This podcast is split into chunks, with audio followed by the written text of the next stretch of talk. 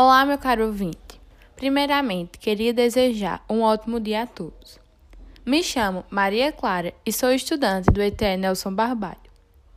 Vim aqui apresentar um podcast de física juntamente com meu amigo Alan, tendo como tema método científico. Espero que gostem. Mas e aí, Alan? O que é um método científico? O método científico pode ser definido como um conjunto de procedimentos por meio dos quais um cientista consegue propor um conjunto de explicações para fenômenos. Ou seja, o método científico são etapas a serem seguidas para que haja uma explicação para um fenômeno. E este método possui 6 etapas: a observação, a elaboração do problema, que é a fase do questionamento, as hipóteses, a experimentação, a análise dos resultados e, por fim, a conclusão.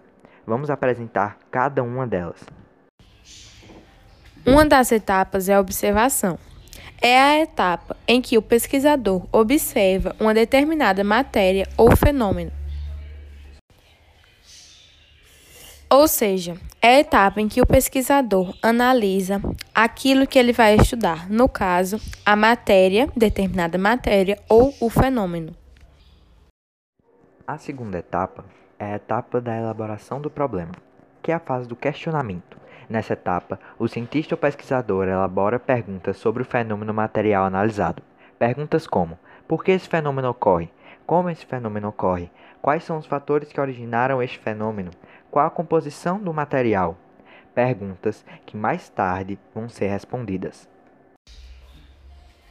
Outra etapa é a hipótese. É a etapa em que o pesquisador responde às perguntas feitas na etapa anterior.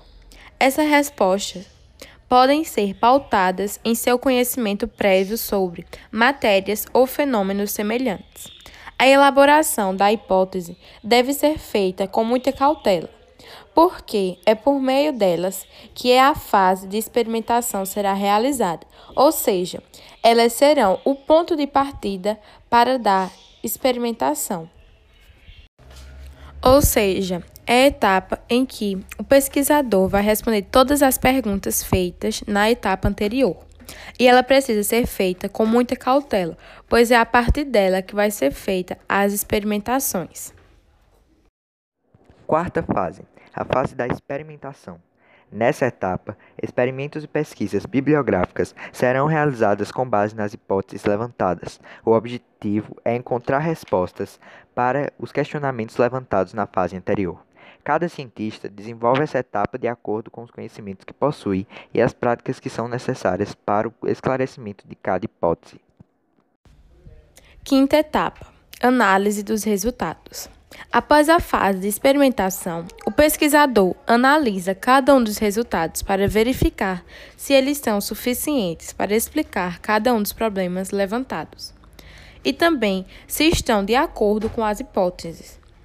Caso os resultados não sejam satisfatórios, novas hipóteses podem ser levantadas para que novas experimentações ocorram. Se os resultados da experimentação forem satisfatórios, o cientista parte para a etapa da conclusão. Sexta etapa, a conclusão. É a etapa em que o cientista verifica se os experimentos e pesquisas realizadas respondem aos questionamentos levantados e permitem que ele faça afirmações acerca dos fenômenos ou materiais analisados. Todas as afirmações realizadas após a utilização do método científico são chamadas teorias. Quando diferentes hipóteses e experimentações são realizadas e o resultado é sempre o mesmo, passamos a ter uma lei. O método científico não necessariamente deve apresentar as etapas descritas anteriormente.